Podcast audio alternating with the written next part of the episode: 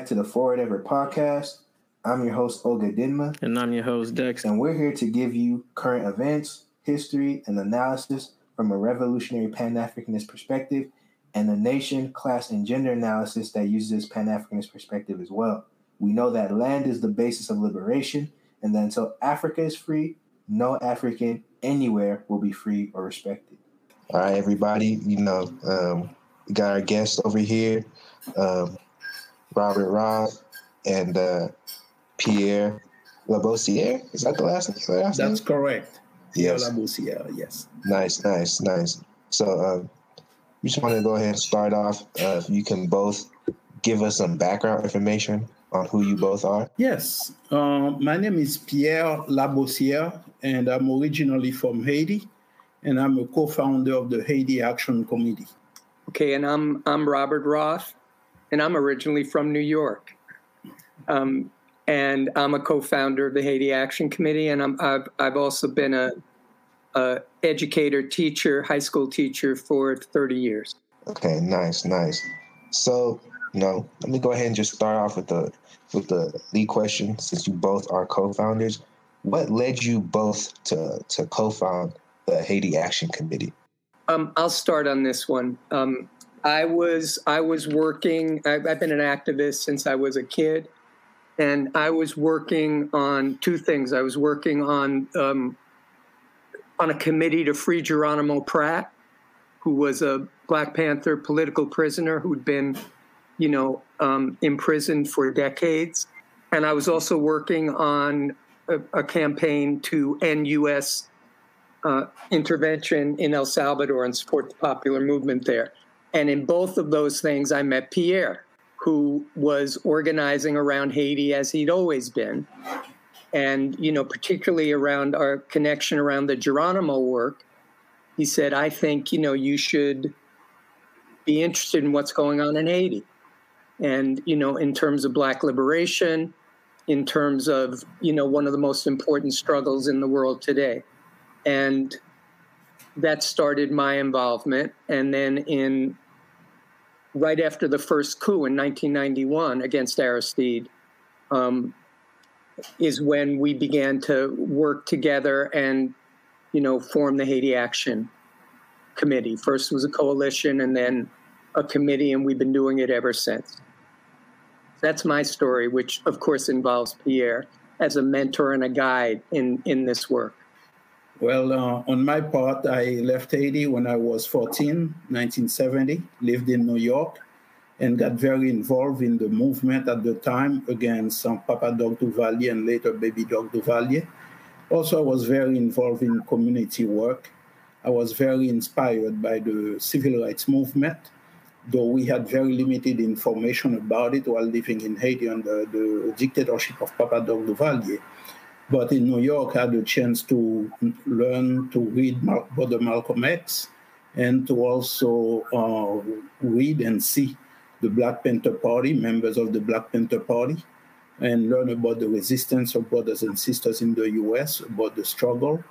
And later on, I, when I moved to California, uh, I got very involved in the anti-apartheid struggle, also the struggle for in solidarity with Central America against the wars of taking place there by the by the administration, Reagan, and then Bush, and uh, and all that crowd. That's when I met Robert, and uh, and we started working together. And he mentioned uh, Brother Geronimo Jijaga, the political prisoners as well, and we've been uh, great friends and brothers and mentoring to each other about the struggles, along with other comrades, sisters, and brothers in the Bay Area who formed the Haiti Action Com- Committee. Well, that's that's great. I mean, it's just great for us to hear um, that, especially the interconnection between the struggles of, you know, the folks with the civil rights and the Black Panther Party, and how it inspired y'all to get involved, and and, and how you guys were working on anti-interventionist uh, politics as well in El Salvador. It's just just great. Just encompasses everything we want to, you know, get to our viewers about how all our struggles are connected. So that was just great to hear that background. I'm sure people listening will be great to hear that as well. Um, so going on to my next question, um, what are the goals and initiatives of the Haiti Action Committee? The goals are one, to provide support. First, to tell the story of what's going on in Haiti. That was one of the most frustrating things uh, during when I was active. Well, I'm still active, but during the years of activism, is that many people didn't know about what was going on in Haiti and the nature of the struggle there. And so, fighting Papa Doc, I ran into all kinds of misconceptions. And again, with Baby Doc Duvalier.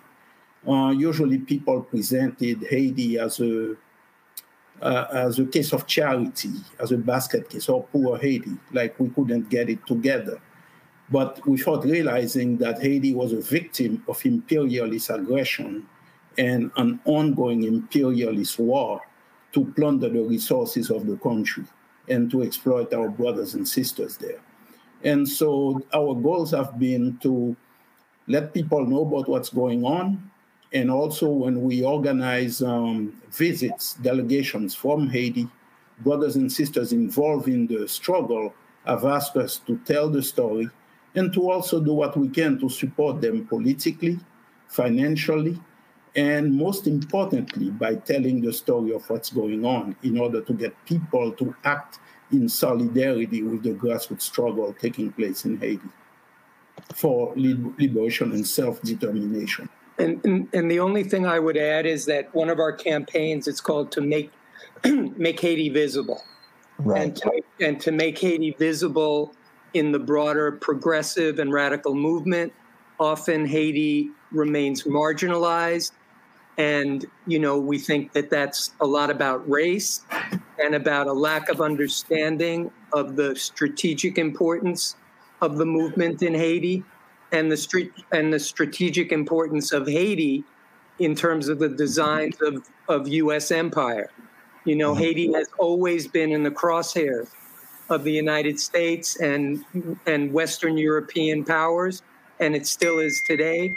And we're trying to you know, really fight to get people to not see Haiti as just one of a laundry list of places in the world to think about, but as a place to take really seriously and to study and to learn from. Thank you. Thank you. Uh, I know for us, just having you guys, you know, come on here and, and, and educate us and be able to educate us on some of the questions we're going to have uh, regarding Haiti, its, its contemporary history, and how we got to this point. It's going to be very useful for us and, and, and, the viewers to understand what's going on, how we can get involved and support, you know, the goals that you guys want to see uh, implemented. So, um, you know, let's go ahead and talk about some of the contemporary history that that led to this point. Um, so I won't go to the next question. So many people, you know, mark they marked the 2004 U.S. back coup that overthrew Aristide I believe that's his name, in the Famille uh, Lavalas Party as the start date of the era of what we see as repressive governance. Uh, the the party was a social democratic party that had a lot of popular support from what I what I've studied. Having that overthrown had you know kind of caused Haiti to go into a state of turmoil from from what I've read, and which has led to what we what we see today. And uh, there also seems to be clear parallels between this era of Haitian history and the Papa Doc uh, dictatorship that you know you experienced, Pierre. And obviously, we have the long history of the imperialism, foreign intervention, Haiti. Um, the viewers may not be, but I know me, and I know you too. You're aware of the role that Hillary Clinton recently played with Haiti from the Obama administration. What do you what do you two consider the starting point? Do you consider that overthrow of uh, Aristide to be the starting point? And uh, what do you think is background information that's necessary for our viewers to understand for us to be able to properly contextualize what's going on today? I think that the overthrow of Aristide in 2004 is a defining moment in Haitian history, but I would go back further. You know, and like in terms of recent history, you'd have to look at, you know, the movement that rose up to defeat and overturn the Duvalier dictatorships in 1986.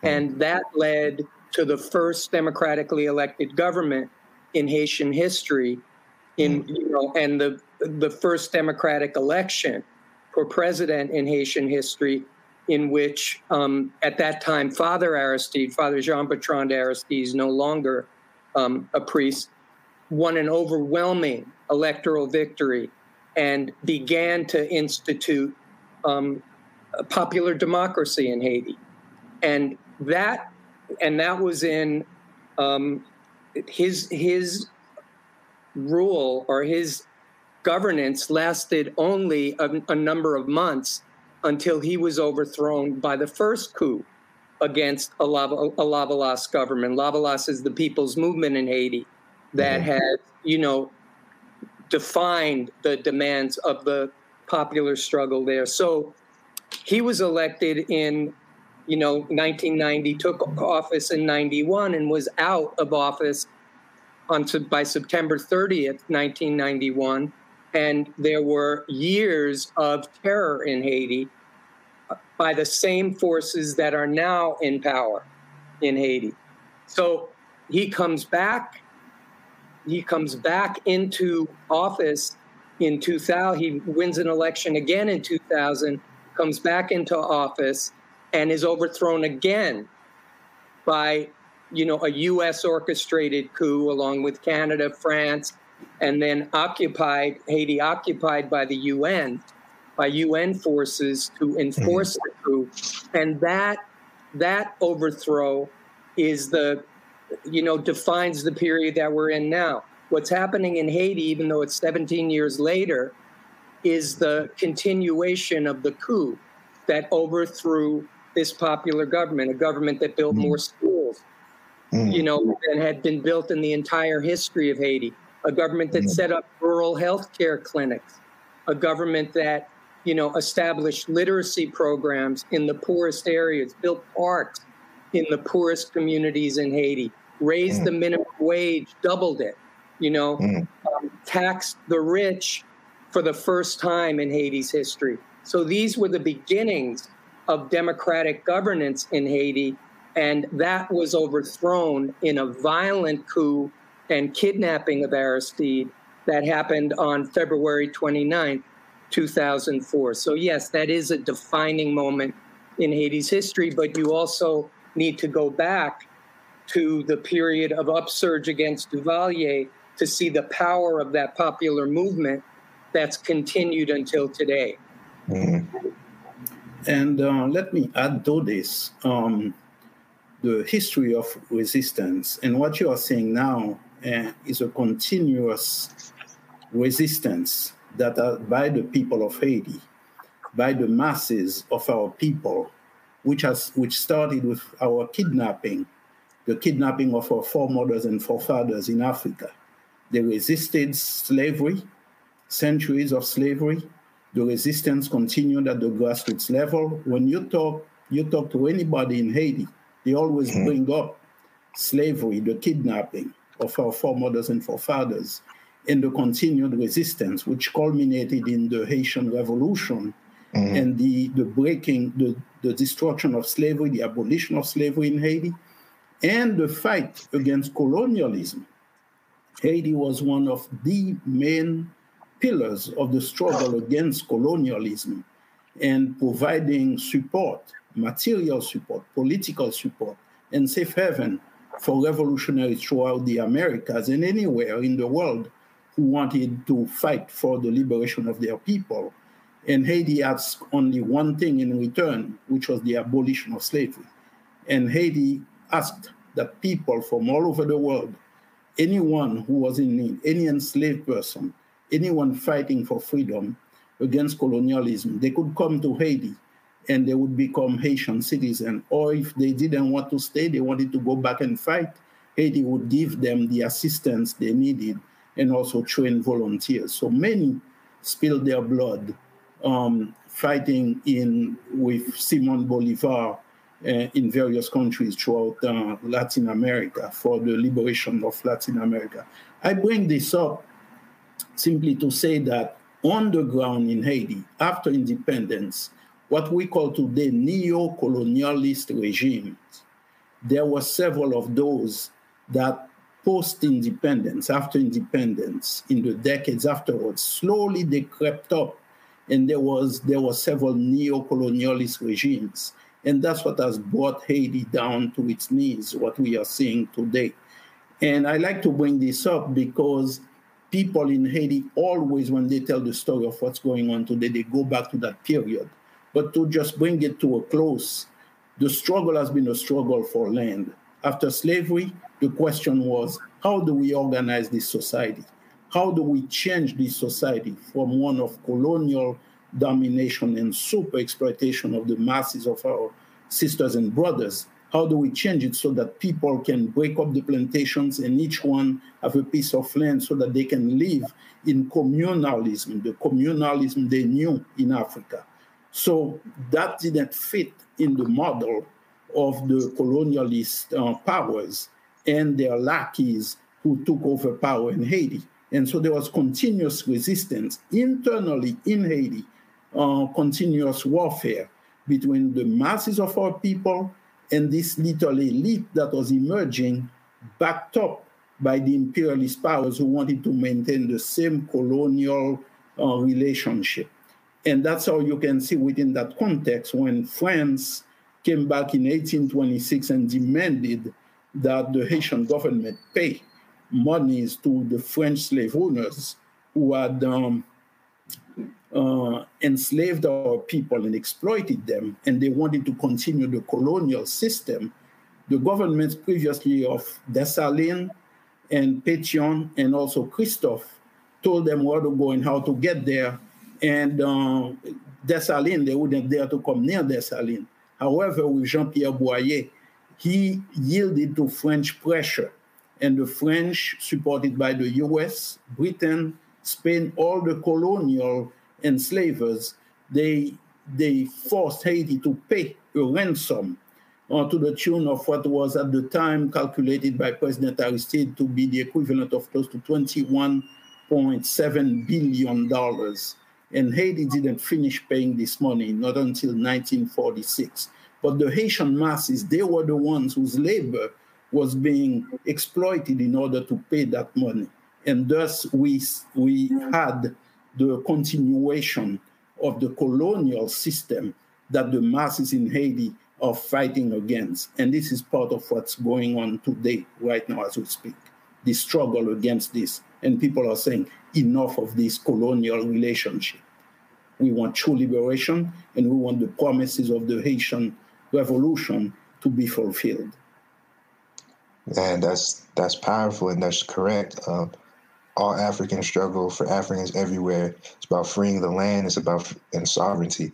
You know, sovereignty to control our, our own destiny and self determination. It's the struggle that that we all fight as Africans to this day. And uh, you know, we you know we we keep keep everlasting you know solidarity for Haitians. You know, the Haitian Revolution is, is one that inspires Haitians, but also inspires Africans around the world. Uh, we all look up to Haiti, and the example is set by freeing themselves and ridding themselves of slavery.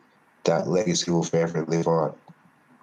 Uh, so let's go into the next question. Um, this is regards to the current regime. Can you can you can uh, you both explain to us who the current U.S. backed president? I think uh, Jovenel Moise is and how he came to power. And uh, I want to re-emphasize this that the people that the person in power that the Haitians are struggling against right now is U.S. backed. Mm-hmm. I want to emphasize this again. This is a U.S. backed regime that uh, Haitians are struggling against right now. It, it's really a U.S. installed regime. Mm. You even, know, even Jovenel Moise would not be president of Haiti. Like, and, and he's not even considered by the by the masses of people to be their president. Um, mm. He would not be running this country if it weren't for the United States. The, the, U.S. intervened in the to to put into power the previous president, um, Michel Martelly. Uh, Hillary Clinton was in of Egypt in the middle of the Arab Spring and came back to Haiti to insist to the Electoral Council of Haiti that they that Martelly, who was the head of the PHTK party, which is kind of like it's it's known in Haiti as the skinhead party, uh, an ultra right wing fascist party. She came back to insist that he be in the runoff, that he be moved up one notch so that he could be in the runoff for president. And he won in a completely fraudulent election. And then he, when when he left office, his handpicked successor was Jovenel Moise, businessman, a businessman in Haiti, who was completely tied in to the Duvalierists, um, the the legacy of Duvalier and the legacy of this group FRAPH, which had terrorized Haitians after the 1991 coup. So this is who the United States picked to run Haiti. And in his reign, he's you know responsible for the theft of billions of dollars from a fund established by Venezuela, you know, where they uh, you know where they gave uh, below market rate oil to Haiti on the grounds that Haiti would then use the profits to fund social programs. Instead, the profits, and we're talking, it could be $4 billion, went right into the pockets of government officials. And he's overseen a reign of terror in Haiti, including massacres in many of the opposition communities. So it harkens back to the Tonton Macoutes that were the death squads under the Duvalier regimes. And people in Haiti now say that it's worse than it's ever been in terms of the economic conditions, the social conditions, and the terror that they're experiencing. A huge wave of kidnappings, you know, with total impunity um, from the government. The government has unleashed these paramilitary forces, you know, including like, you know, people that the US calls gangs, but they're working in conjunction with the government to terrorize one community after another in order to crush the resistance, the resistance that Pierre, as Pierre said, has continued from the beginning and is in the streets today. Today, we saw, I, I, you know, someone in Haiti sent a video of, you know, looking like hundreds of thousands of people in the streets demanding an end to this government. So this government has no legitimacy, um, and the people want a new government a government that, you know, of broad representation to move the country back towards a democratic alternative. Yes. Mm. Um, the one, one thing I'd like to add to what Robert has described is that the current Jovenel Moise, you know, we don't even refer to him as president at all mm. because uh, he's not and has never been considered the president by the Haitian people and people was up, you know, like um, I was looking, people in Haiti were looking at what was going on in Georgia, and people were following that very closely. Not in terms of necessarily Republicans and Democrats, but they they felt a deep connection with the voter suppression that um, brothers and sisters in Georgia had been dealing with, not only in this current moment, but even the history since Reconstruction, you know, post slavery, Reconstruction of voter suppression. People in Haiti are very attuned to the history, to the history of brothers and sisters in the US, in the Caribbean, and on the African continent. They listen a lot to radio, news about what's going on, and they feel deeply the connections. So, what they celebrated was the victory by seeing that people were able to turn out massively and, and vote and defeat forces that were the same forces that in Haiti are suppressing their vote and are also uh, going the extra mile by killing them, similar to what the KKK uh, was doing recently in, in, in the South. And that's what people in Haiti are experiencing all the time, coming to the present. And so a number of those massacres have that as Robert was indicated. So people felt that, that strong sense of solidarity and that sense of, yes, we won, our brothers and sisters. So a win here is a win there because people feel it's the same struggle and the same forces that are exploiting and repressing our, our people. And I want to say this in, in our minds also Haiti became known as Haiti after the revolution was won. Before that, it was the Congos, the Mandingos, the Hausas, the Igbos, um, mm. and, and the, what we call the 21 Nations, the 21 nations, 21 identified groups from Africa who were brought mm. in. And they came together because remember, two thirds of the brothers and sisters of our foremothers and forefathers who were enslaved in Haiti, two thirds of them had been born in Africa. So they knew something else. They were captives, they were kidnapped, but they, they came from stable societies and communities that were and were kidnapped and brought in chains. So Africa to them was on their mind and very strong. But they federated, they came together and after they won the revolution, that's when they renamed the land Haiti. So after the revolution, there was this strong desire to reunite the family because many of them had been separated from their kinfolks. Some of the kinfolks were sent to different islands or different places. And that's why by saying, come back to Haiti, however you can make it back, it was a way, a call to reunite the family. That's interesting. I never heard the land of 21 nations. Yeah, that's um, my first time hearing it too. That's uh, Did you say Igbo and Hausa were there too? The Igbos, the Hausas, the Nago. You know, funny, I was talking to a brother from Ghana and mm-hmm. I said, I said, man, who are the Yorubas? We don't, you know, I've heard of the Nago people. And I started, and he started laughing. He said, well, Nago, that's it. That's Yoruba. Wow. and I said, hey, man, I had no idea, you know. So wow. we, we, were, we were having a lot of fun and, and sharing about the various peoples. Yeah. Mm-hmm. So it's truly a Pan-Africanist revolution. That's man. what it is. It's truly an African history. It's amazing. Going back to so we talk about Moise. Uh, Robert was explaining the violence he committed as well as the parallels to him and Doc. I want to ask another question in regards to Moise. It says that he's been ruling by decree since January, if, if what I read is correct. Uh, what does this mean, and how did this happen, and what's and what's to come from this in regards to the Haitian people? Um, the the ruling by decree, basically, what we are having is the, the another way to look at this. Duvalier, in, Duvalier was installed by the US in 1957. And I, I want to mention here that we have to be careful many times that when not everybody who says black power means black power. Mm-hmm. There are people who talk black, but who are actually agents of imperialism. And, uh, and that's basically Papa Doc Duvalier.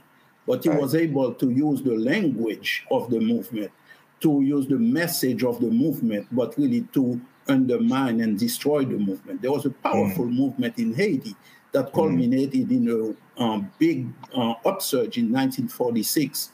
Duvalier was part of it, but he was later he was co-opted and used to destroy many of the key leaders and the infrastructure of that movement. And that's what his dictatorship was all about.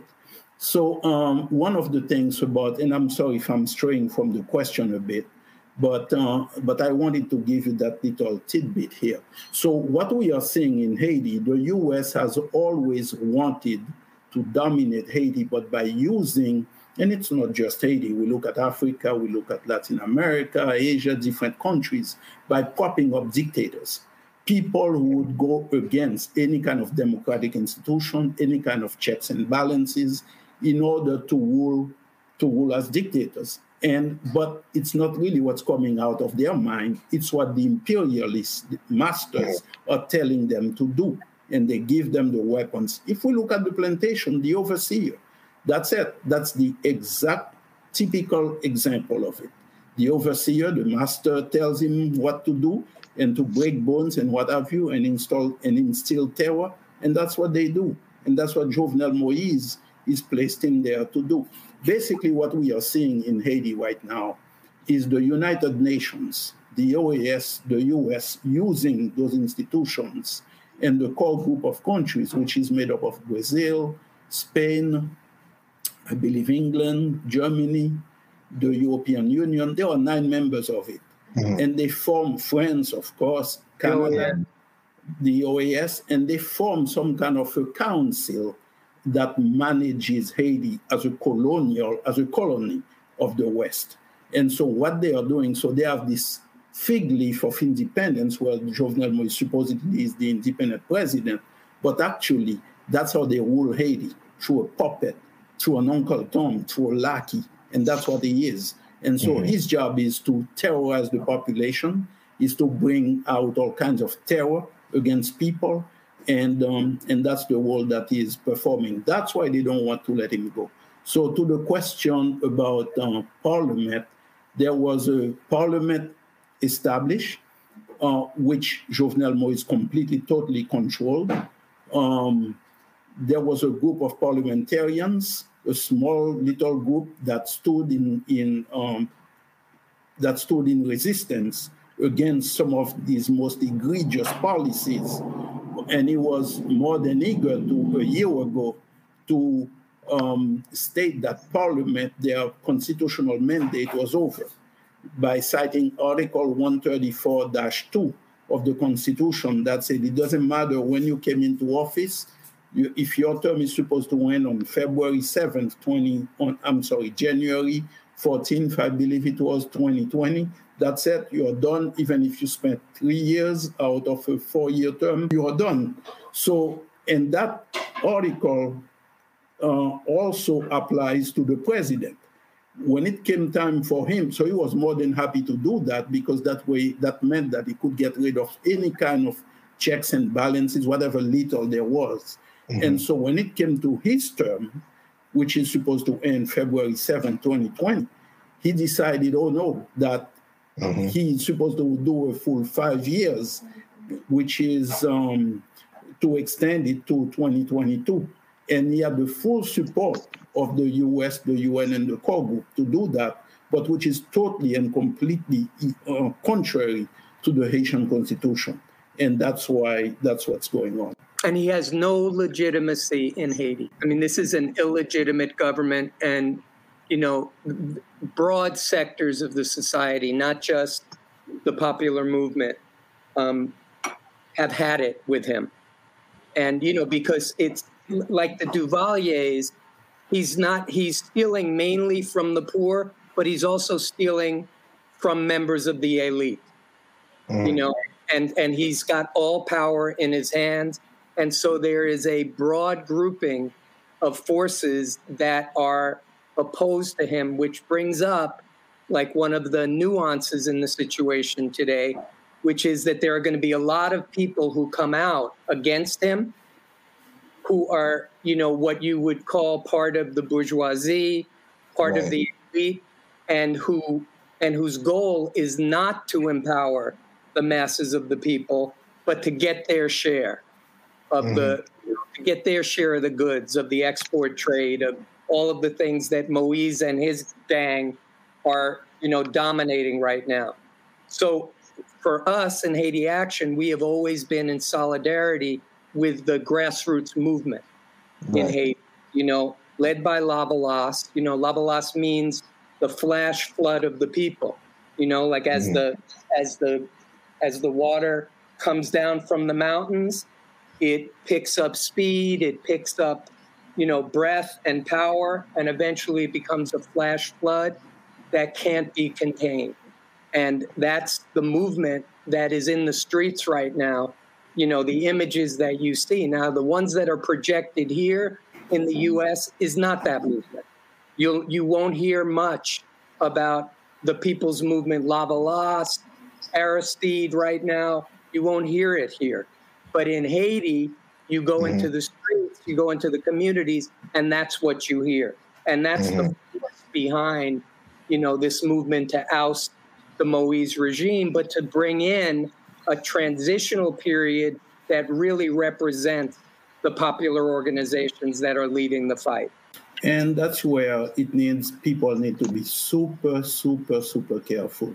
I mm-hmm. remember mm-hmm. when we were fighting against the Duvalier dictatorship and um, everyone, anyone who was against Duvalier, was uh, considered to be a Democrat, and I mean with a small d, meaning participatory democracy, revolutionary democracy, meaning people, everyone around the table, making decisions that benefit the communities and the individuals who live in the communities. And so many people uh, were talking both from the left and the right. You had those who were quoting Mao and Che and what have you. But one thing we've learned, uh, the grassroots Haitians have learned, it's by the deeds and the actions of people, not by the message. Because many times they have, like Duvalier has shown, they have a message of, of they quote black power, but it's best to it's to fool people so that they can get away, they can do a better job as agents. And I want to to mention here the uh, brother Fred Hampton and what happened in his case in terms of independence and many other movements, where later on people realized that many of the of many people in key positions were actually agents of the of COINTELPRO, of, F, of the FBI, and mm-hmm. we got to always guard against that. The way he's consolidating power, just from what we discussed, just so much eerie similarities to Papa Doc. It, it just speaks to the to the volumes, and we'll talk and we'll talk about this later, and uh, after uh, these questions, um, about just how the media treats struggles when the government places U.S. map in comparison to where you know they, they take another struggle where from an enemy for the. We'll get a little bit later, but man, this this knowledge that you guys are giving us is uh, much appreciated. And going to this next question, you know, on social media, I saw that are Haitians aware of the reasons why their struggles are not covered by NSF in, in, the same ways that you know something like the reactionary Hong Kong protests were. And uh, you know, for some of the people listening, the weird reason why I say I classify that as reactionary is because uh, when you look at the the struggle for that, you saw a lot of people, a lot of the protesters, majority of the protesters were on were in line with the colonialists. You know, many were waving Union Jack flags. We had a lot of right wingers like, you know, uh, Marco Rubio supporting the movement. Ted Cruz was supporting that. Uh, you know, you had a fascists from like the Ukraine, for example, were supporting that. So, you know, that's not a movement that it's like it's for the people in terms of a good cause. You know, that looks like a reactionary movement. And you also had the situation where, you know, when you had LeBron speak out in terms of staying, you know, funny enough, it was in regards to the China situation, he kind of channeled Mao's signature saying of, you know, no investigation, no right to speak. Well, LeBron t- talked in that subject. He said, you know, if you're not educated in terms of Daryl Morey, he said, don't talk about the situation. And a lot of the Hong Kong protesters responded in racial epithets. So mm-hmm. I, I, bring that up to say, you know, this those protests were what do they call those people? They called them freedom fighters. Mm-hmm. they said that they were fighting for democracy. These are those people who are aligned with everything I just said. That's verifiable. They called them freedom fighters. They're aligned with democracy.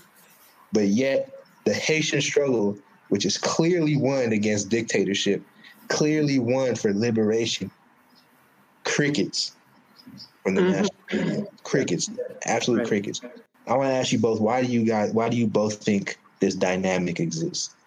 First of all, you're absolutely right about the way that um, that Haiti is dealt with, um, and it's you know what's like. Take a look, for example, at Venezuela. You know, where the U.S. has, uh, you know, like this time, this small opposition groupings that are completely a part of the Venezuelan elite and middle class, mm-hmm. yep. you know, versus the masses of Venezuelans. And yet, every time one of the opposition forces sneeze, mm-hmm. it's you know, it, it's like a major cold, you know, and flu in the United States. It's like this is the most important thing, you know, that we've ever heard. Whereas in Haiti, you can have hundreds of thousands of people in the streets Right. Which, for example, you had, you have right now, and in the period when um, Jovenel Moise, you know, was running fake elections to get to get into power, Haitians demonstrated in the streets for over 60 days in a row.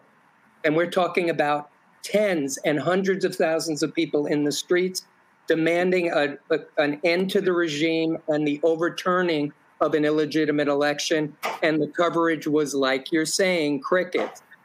The other thing that's happening is that the violence that's being unleashed by the Moise regime is characterized as gang warfare, like fights between rival gangs, which is the racialization that they always do, whether it's about Africa, about Black people in the US, mm-hmm. you know, where, you know, the image of Haiti is as a violent, chaotic society in which gangs are just fighting each other over spoils. And what's not being dealt with is that there's actually a massive opposition to this, and that the, the gang warfare, in quotes, is really under the control of the government and, you know, supported, you know, by massive aid to the Haitian police forces and the Haitian security forces and the and the rebuilding of a, you know, horrific Haitian army that this is the real picture there. So instead, you have like on the one hand, you have a complete, um, you know, silence about the opposition, about the massive popular opposition, and then on the other hand, you have the characterization of terror as really just gangsters fighting each other. You mm-hmm. know, so these are the images that then play on, you know, the the racial stereotyping that goes on in the US around black people all the time. You know, and it has an impact and we're trying to fight it and and provide a real counter to that narrative. Yes, and um, one of the things to add to add to add to what Robert is saying, one of the things that we saw from the very beginning, the Haiti Action Committee, we saw that this was bringing back the old days of Papa Doc way beforehand. And um, really, by putting it, by labeling it in the media as um, as uh, gangs, they were able to reinforce these mm-hmm. so-called gangs, right, which we call death squads, because that's what they are, the new Tontons Macoutes, and get them to expand. And it's not as if they don't know. People do know. They know. All these officials, they know that uh, Antonio Guterres, who's the UN Secretary General, on October 5th, asked Jimmy Barbecue Cherizier, one of the leaders of the uh, G9 death squad. The G9 is like a, they call it a federation of gangs slash death squads that have come together. They form a federation and they receive, uh, according to various reports, ministry from the Ministry of Social Affairs in Haiti they receive a certificate as a non as an NGO, as a non-governmental agency that's doing work to the to benefit the population. So Antonio Guterres went on October 5th and made the statement through one of the through the official spokesperson, uh, saying that uh, the G9 has brought the rate of violent homicides down in the areas of Haiti where it is present. Now, can you believe that? Can you believe this? And I, am sure the APRP would believe it because we are very familiar with the Congo and what happened right. um, with Brother Patrice Lumumba and other examples. But this is what's going on. And at the same time, during that weekend of, of early October, the G9 was attacking and massacring people in Bel Air, which is right in downtown Port au Prince, right across the street from the National Palace. And at the same time, the Haitian police while the G9 was, was massacring innocent people, people who were just minding their business, attacking mm. them, burning their homes. The Haitian police nearby was attacking students at the University of Ethnology, shooting into the, the, the school itself and killing one of the students, Gregory Saint Hilaire, who was uh, one of the student leaders, and, and demanding that the funds that funds be provided for the university to be taken care of for the library and all of that. So that was happening right there in downtown Port-au-Prince, right across the street from the National Palace. So this is the level of what's going on. And by the way, just to add to this, Jovenel Moise was a member of FRAPH one of the Haitian human rights organizations of attorneys, uh, stated that he was he used to receive training, and I'm quoting them now, paraphrasing their statement, uh, that they that he used to receive training with the FRAPH, which is the death squad that supported uh, that was very active in killing people during the 1991 1994 coup d'etat, used to receive training right there in downtown Champ-de-Mars, in downtown Port-au-Prince. And when he became, when he was installed as president, one of his first acts was to go to the Dominican Republic to visit the Haitian dictator, military dictator Namphy, who was living in the Henri Namphy, who was living in the Dominican Republic. Henri Namphy was the one who was who had organized the burning of the church of Father Jean-Bertrand Aristide, who later became President Aristide, massacring people in the church while they were while he was celebrating Mass. So this is well known by the US, well known by the United Nations, well known by the OAS, uh, well known by all, and they have never tried to bring Namphy to trial for crimes against humanity.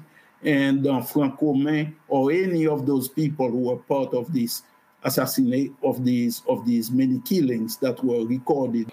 One of the things that we're trying to do is, you know, this has been a bipartisan policy towards Haiti.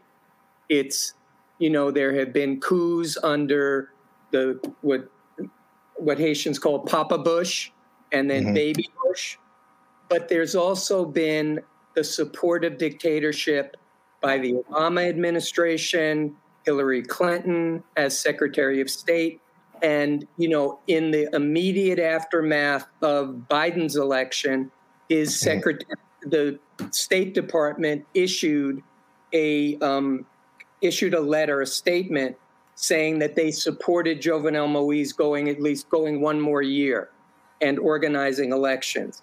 And so we're attempting to expose that and pressure, you know, pressure from the grassroots and through, you know, like working, you know, pressuring Congress to end the support for the Moise regime and to end the um, the financial support and the training for the Haitian police and military.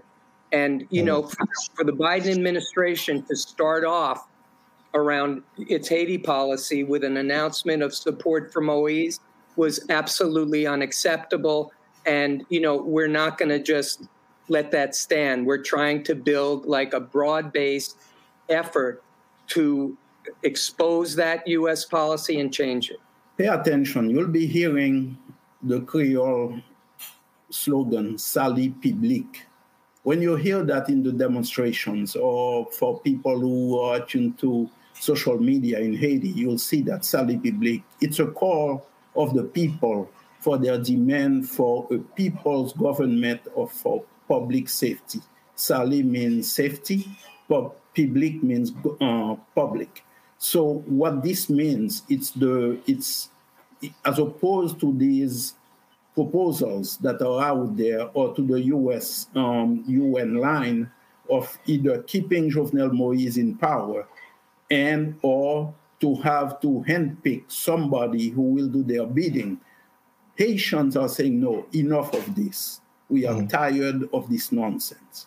We want, we the people, the mass movement, we know they are capable, dedicated, uh, honest, competent individuals, people who are who have a nationalist um, instinct, who, are, who will be moving with the love of the people to implement programs that will benefit, that will deal with issues that affect people, such as um, the need for healthcare, the need for education. Many of our teachers haven't been paid for months so many other things, lack of drinking water. It's not that Haiti doesn't have the resources. It's just that mm-hmm. the resources, the tax monies are being stolen and diverted into the pockets of corrupt officials and NGOs and, and, and that little elite that dominates Haiti. So people want their immediate needs to be dealt with and in the process to rebuild institutions that will be in, in service of the population and then we will determine and move along and prepare for elections that will be honest, credible elections where one person, one vote will be the order of the day. Just like the elections that used to take place after the fall of Baby Doc, when in 19 start, starting in 1990, there was a good continuation of credible elections in Haiti. And um, when the UN, after the coup d'etat, the UN took over, these were just show elections where they handpicked people that they wanted, and that was it. They imposed them on the population. So pay attention gotcha. to Salut Public. This is the people's call. Okay. Well, everybody, you heard that. You know, pay attention to that. Rewind that back a little bit again if you want to rehear that again. Uh, crucial, crucial information right there. I want to go ahead and wrap it up. Two more points to talk about. One of them is uh, we know there's a general strike currently that's going on what are, what are the goals of the current general strike? Um, how long do you anticipate this strike to continue? And just to end up, you know, this interview off, to, to, to add on to that, um, you know, we know that you guys have a goal of of you know aiding the Haitians uh, struggle. So, um, you know, what groups on the ground are you connected to with this strike, and uh, what are ways you know us in the African diaspora can uh, help these groups on the ground in, you know, in their struggle to gain sovereignty. First, I want to, you know, shout out to the AAPRP because thank you, thank you. because you've been in solidarity with the struggle in Haiti, and you know we've experienced that in many, many different ways over the years, and so you know we appreciate that work and and the movement in Haiti appreciates it. You Thank know, you. and, and you know, in terms of our work, people can get into.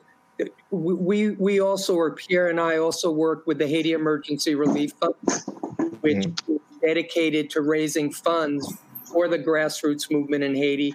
There's no paid staff. There's no overhead.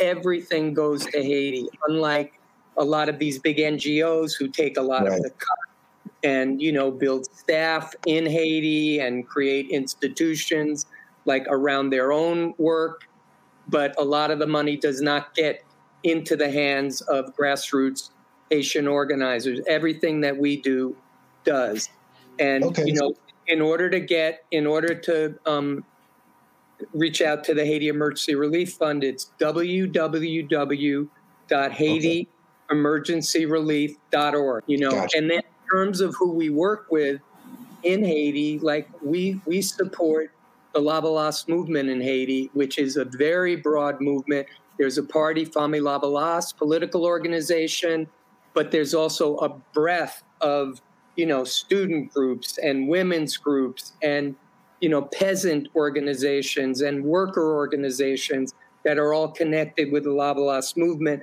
and that's who we take our leadership from as we develop solidarity work with Haiti?